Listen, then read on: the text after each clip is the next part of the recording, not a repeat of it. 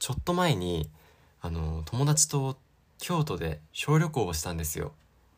ちょっと京都の観光名所みたいなと、観光名所とまではいかないか、なんか鴨川のあたり歩いたりとか、美味しい中華食べに行ったりとか、あと大阪の方に移動して大阪行ってからも、なんか雨村行ったり、ちょっといろいろ楽しかったんですけど、なんかその時にした遊びがあって、それが宇多田ヒカルゲームなんですよ。で、前に宇多田ヒカルが好きっていう話を散々してると思うんですけど、僕の友達たちも結構宇多田ヒカルが好きで、事前にその旅行に行く事前になんか宇多田ヒカルゲームしようよってなって、それがそれぞれに自分の好きな宇多田ヒカルの曲の特に好きな歌詞の数行を持ち寄って選んだ理由とともに発表していって、で最後に投票して点数化して、その合計点数を競うみたいな遊びなんですけど、別に競う意味もないんですけどねなんかその好きな歌詞とか発表し合う過程が楽しくてやろうって話してて、で事前になんかある友達にその歌詞とか送っといたら、なんかすごい綺麗な感じでカードにしてくれてて、でカードを一枚一枚出し合って、どうして選んだかっていう理由を発表していくみたいなことをしてたんですよ。で、これって別に宇多田ヒカルじゃなくてもできて、世の中にある全ての曲でできると思うんですけど、ちょうどその宇多田ヒカル以外でも世の中のどんなジャンルからでもいいから、その歌詞を引っ張ってきてそれやろうよみたいな別バージョンも考えてて、で5つのテーマに沿った歌詞を選んだんですよ。それが朝食、旅行、愛、春、エロスっていうねなんかちょっと前だから、季節的に今春だったから春が入ってるんですけど、結局そのゲームがなんか宇多田ヒカルゲームが盛り上がりすぎちゃってできなくて、発表できなかったんで、ここで発表しようっていう勝手にしてくださいだよね、ここで発表しようっていう話なんですよ。それでなんか僕もね、いろいろ考えてたんですよね。なんかエロスかみたいな、エロスに沿った歌詞なんかあるかなみたいな考えてたんですけど、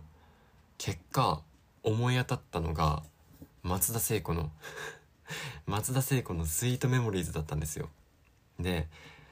その僕がめっちゃ好きな歌詞が、幸せと聞かないで嘘つくのは上手じゃないっていうところなんですけど、なんで好きなのかっていうと、この歌詞全体を通してそうなんですけど、否定の言葉が一切出てこないんですよ。例えば今の部分だったら、今の私は幸せじゃないに言い換えられると思うんですけど、そうじゃなくて、嘘つくのは上手じゃないって言ってるんですよね。で、他の部分でも、失った夢だけが美しく見えるのはなぜかしらっていうところがあるんですけど、これも叶わなかった夢とか言えばいいけど、そういう否定的な言葉じゃなくて失った夢にしてあったりとかして、結局何が言いたいかっていうと、松本隆がすげえっていう話なんですよで、なんかこの歌詞さ、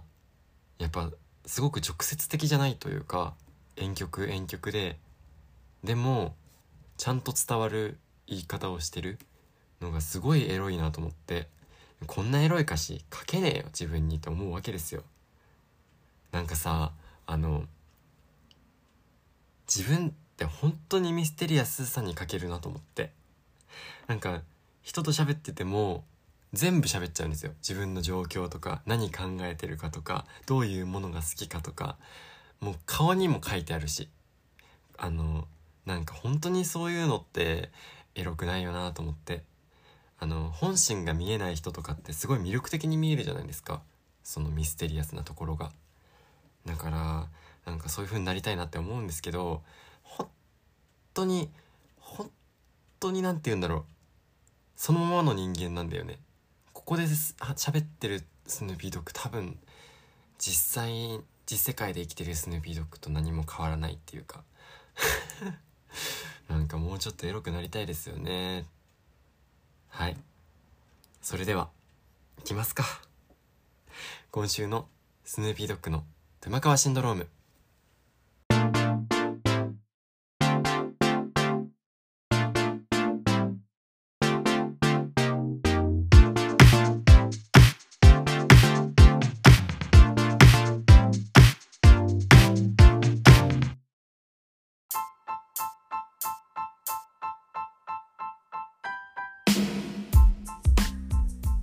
スヌーピードッグのトゥマカワシンドローム。こんにちは、スヌーピードッグです。トゥマカワとはトゥーマッチなくらい可愛いの略。トゥマカワシンドロームはアイドルオタクで Z 世代大学生の僕スヌーピードッグがトゥマカワなアイドルの話からジェンダーやライフスタイルなど様々なトピックについてざっくばらんに話していく番組です。はい、ということで皆さんいかがお過ごしでしょうか。だんだん夏っぽくなってきて、夜とか外出かけるのも超いい感じ今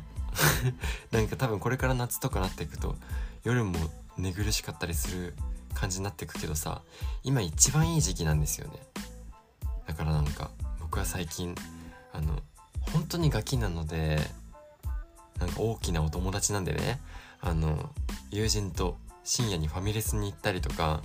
なんか行ったことのない道だけをひたすら通ってどこにたどり着くかなみたいな散歩をしたりしてますなんかやってることがなんか小学生とか中学生みたいで本当にバカバカしいんですけど、まあなんかそういうことに付き合ってくれる友達マジ重要って最近思うなんかそういえばさ、前にパインバグディッシュ食い損ねた話をどっかの回の冒頭でしたと思うんですけど、どうしても食べたくなって、この前も 夜中に友達を誘ってびっくりドンキーに行ってパインバーグディッシュ 300g ご飯大盛りを食べましたそしてその後ファミレスをはしごするっていうね、超楽しい、そういう生活ですよ。はい、ってことで早速なんですけど、ここでお便りを一通読みたいと思います。スヌチルネームポンポンさん。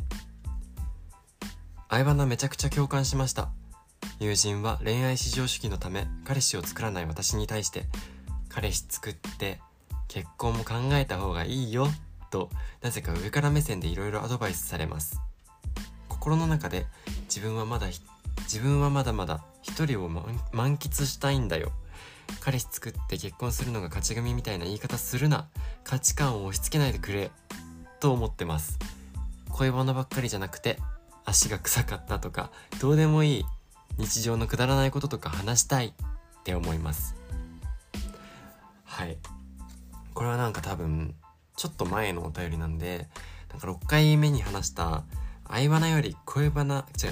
逆じゃねえか、そこを間違えるなよ、恋バナより愛バナをしようぜっていう回に対するあれだと思うんですよ、レスポンスで。そう、本当にそうなの。なんか何かと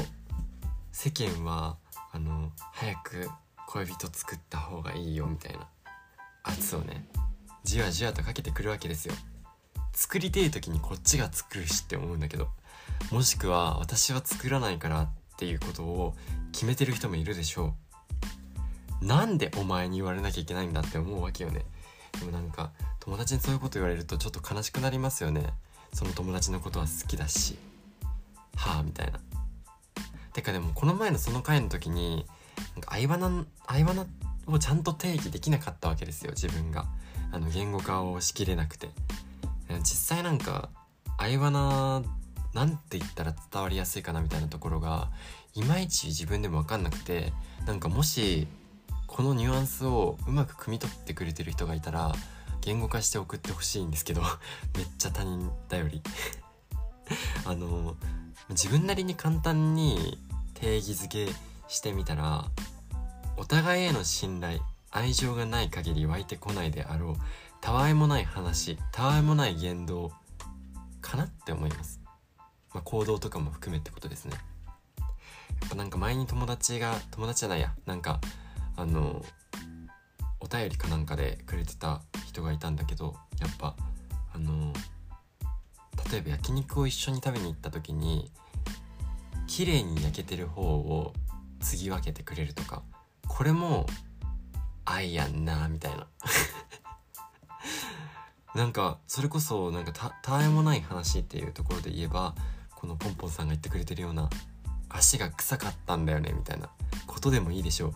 う。なんかそういうどうでもいい話ができる人のことを大切にしていきたいよね。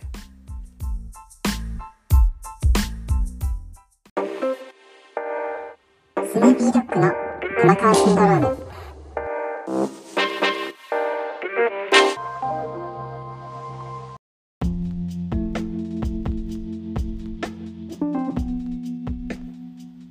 底なけソング。このコーナーではスヌチルの皆さんから募集した底なしに明るいのになぜか泣けてしまう曲、略して底なけソングを紹介していきます。このコーナー本当に僕がめちゃめちゃ大好きなコーナーで、特に普通歌とかもたくさん送っていただけるんですけど、このコーナーへの応募が本当に多いです、嬉しいことに。ということで早速紹介していきたいと思います。スヌチルネーム428さん。私的底なけソングはOCTPATHのパーフェクトです。OCTPATHのセカンドシングル6月15日発売のこの曲は梅雨明け宣言がコンセプトということで、爽やかでポップな明るい曲となっています。梅雨明け宣言がコンセプトなんですね。今知りましたこの曲がなぜ私的底なけソングなのかというと、底抜けに明るい音楽の中にありのままの自分を肯定してくれるような歌詞がたくさん散りばめられているということです。特にサビのさあ行こう僕がいるよ手の届く場所で受け止めるよくじけそうになってもここにいるよ Never leave you という歌詞にいつも救われています。さあ行こうと進むことを推奨しつつも、手の届く場所で受け止めるよと一気に進むのではなく、一歩ずつ着実にゆっくりでいいよというメッセージが込められているような歌詞にいつも勇気づけられ、とにかく一歩進んでみようという気持ちになります。そして何より一人じゃないという言葉は、コロナで人との付き合いが希薄になってきたこの時代、大学に行くことも旅行に行くこともままならなくなってしまった昨今、とても勇気づけられます。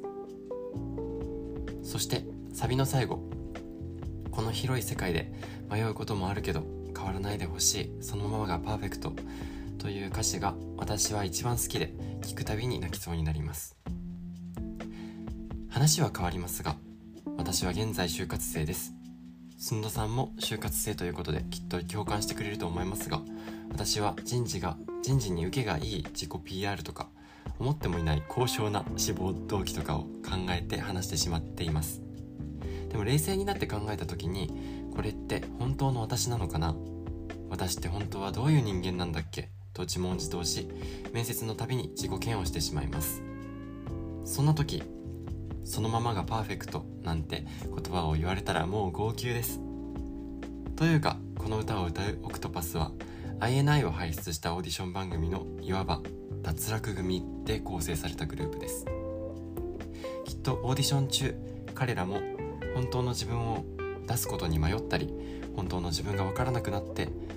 迷走したこともあったんじゃないかなと思うと、あの当時の彼ら、そして今の自分に大きな声でそのままがパーフェクトって言ってあげたくなります。そして個人的にグループの雰囲気は全肯定でピュアであるというイメージがあるのですが、そんな彼らが聴いている人たちに強い言葉で言い切るのが変わらないでほしいというお願いなのが本当に愛おしく、このグループを応援していてよかったという気持ちになります。辛い時こそ、悲しい時こそ、自分を見失った時こそ、自分自身に言ってあげたいと思います。そのままがパーフェクト。めちゃめちゃいいお便りめちゃめちゃいいお便りですね。いや、そうなんですよね。OCTPATHっていうグループは、どんなアイドルグループなのかというと、先ほど話の中にもあったんですけど、サバイバルオーディション番組プロデュース101ジャパンシーズン2っていう INI を輩出したオーディション番組の元練習生8人からなるボーイズグループですね。で、OCTPATHって聞くとやっぱりタコやんけタコやんけってなると思うし、まあ、オタクの間でもタコって呼ばれてたりするんですけど、グループ名はタコという意味ではなくて、8人ならではの道、8人って8が奥とですね、窃盗字で、で道がパス、パスですね。で8人並べて道をファンの皆さんと共に歩み、固定概念にとらわれない変幻自在な活動をして、常に上の音域、領域、オクターブへの道、パスを追求していくっていう意味が込められているらしいです。はい。で、このオクトパスっていうグループ、実は僕がプロデュース101ジャパンシーズン2、通称日プを見ている時に推していたメンバーが2人入っていて、僕は一番最初にその番組を見始めた時に一番好きだったのが高橋渉くんっていうメンバーなんですけど、この人がね、本当に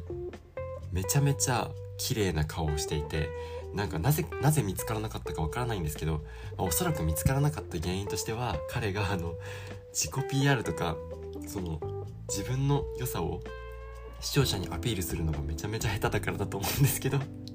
そんな、なんか下手くそな感じもめちゃめちゃ可愛いんですよ。なんか彼は結構エリートで、当時ビッグヒットって今あれですね、 BTS が所属している事務所の練習生をしていた子なんですよ。だからすごくエリートなんだけど、そういう魅力とかも彼は全然アピールせずに散っていってしまって涙って感じだったんですけど、まあ彼が脱落してしまった後は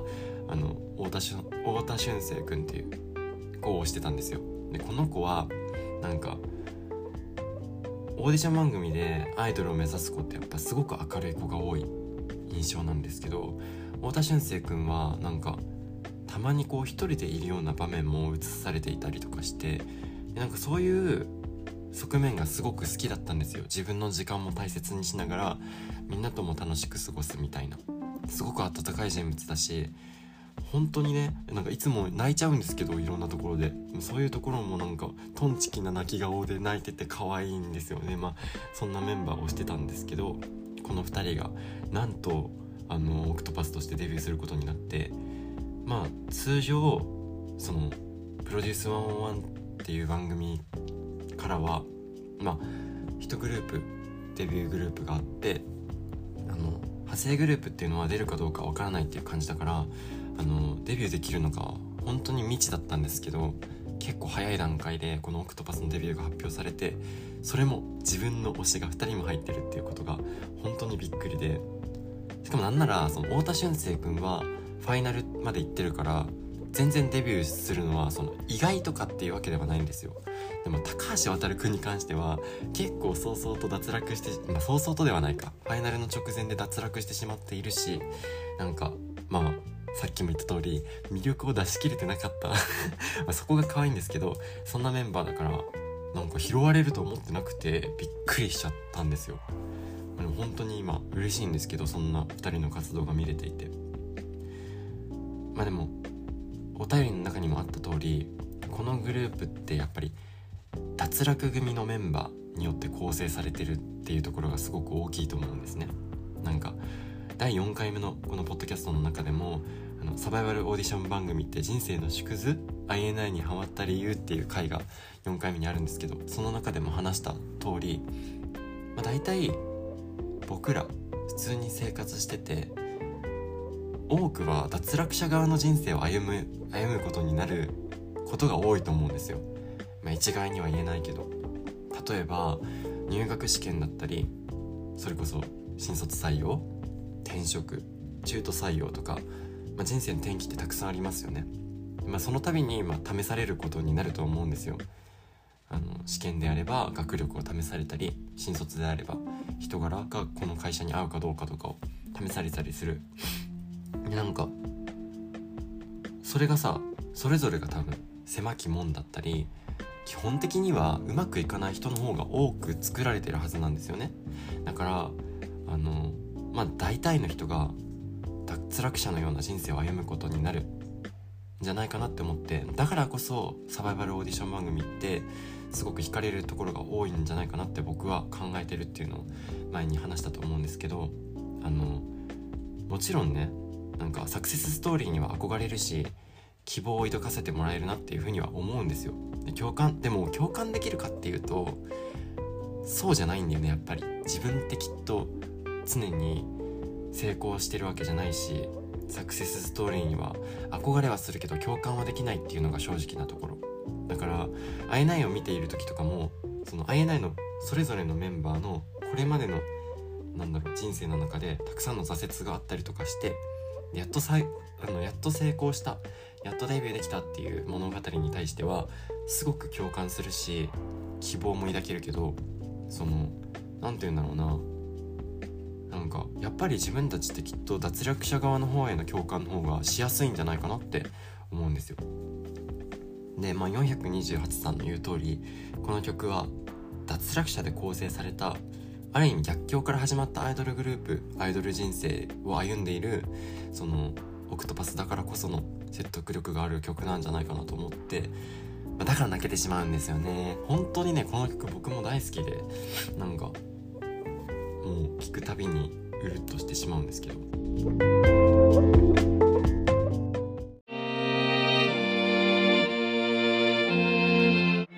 ピードッグの熊川シンドローム。やっぱなんかさ、このお便りの中にもあったけど、頑張れとか強い力で引っ張ってほしいっていう時代じゃないんですよね。なんかいつも僕はこのポッドキャストの最後に頑張っていきまーしょいで締めてる、恥ずかしながらと思うんですけども、これ毎回撮るたびにちょっと恥ずかしいんですよ。恥ずかしいけど頑張っていきましょいで締めてるんですけど、それはモーニング娘。のライブ前のエンジンの掛け声をやってるんですね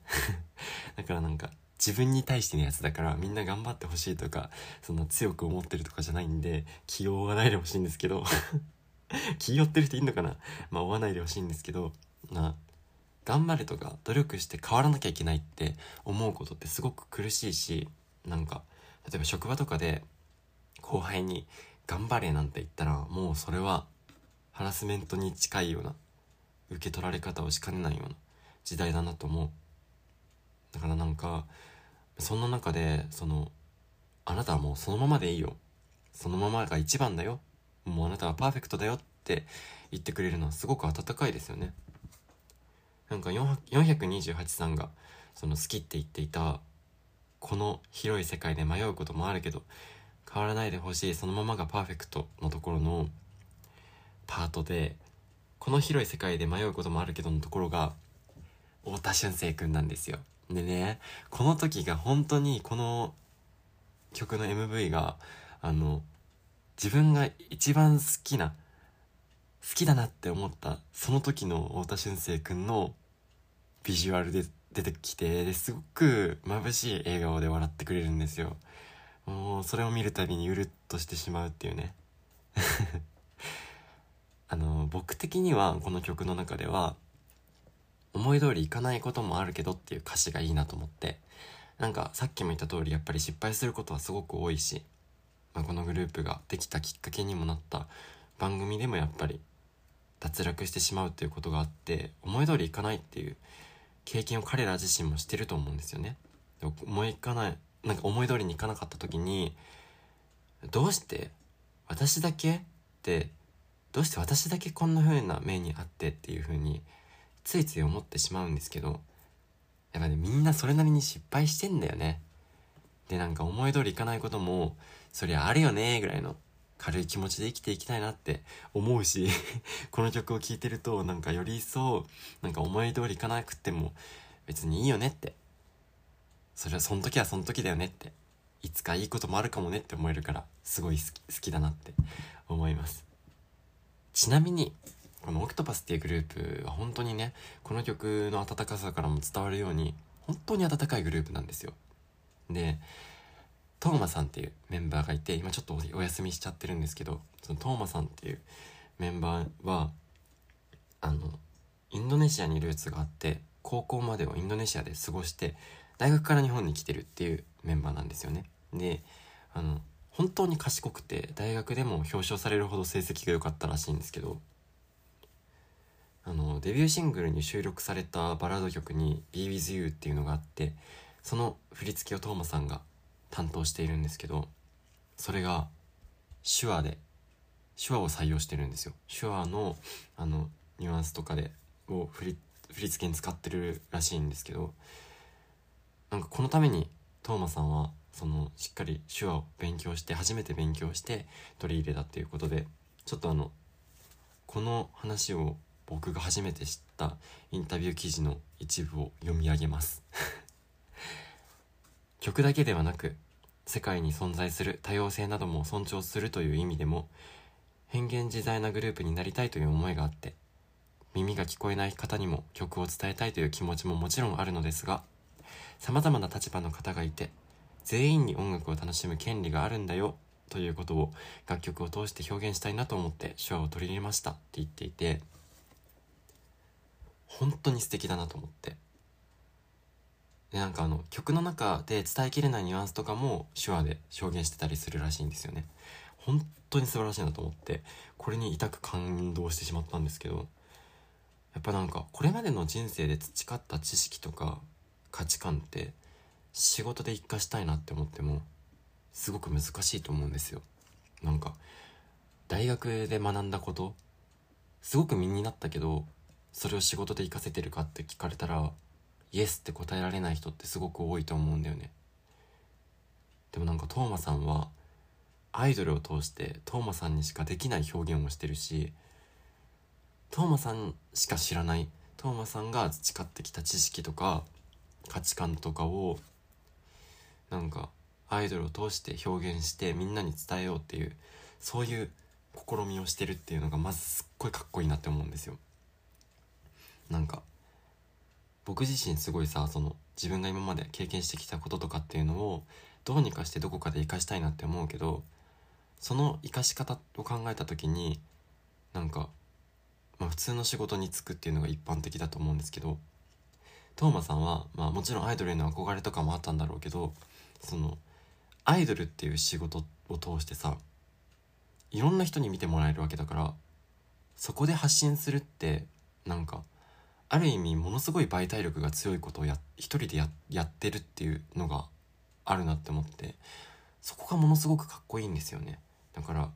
本当に勇気づけられるし、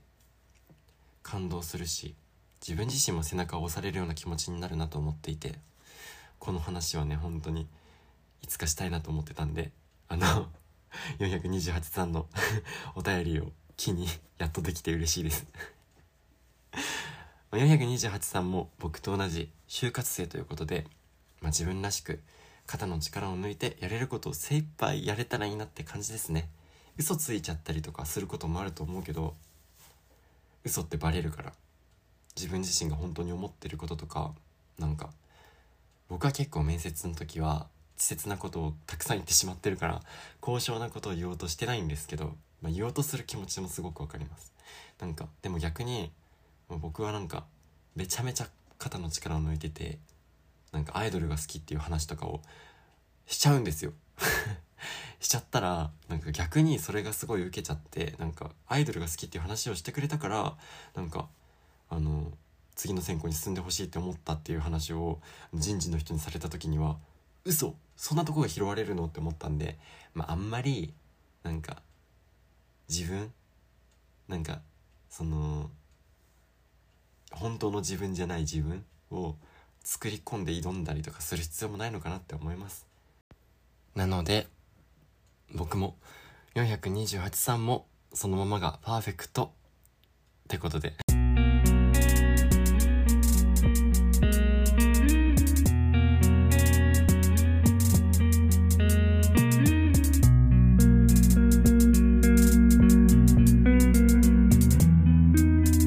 スヌーピードッグのデマカーシンドローム。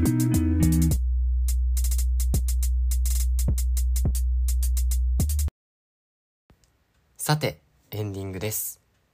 この番組ではこんな話をしてほしいといったご要望にはどんどん答えていくつもりです。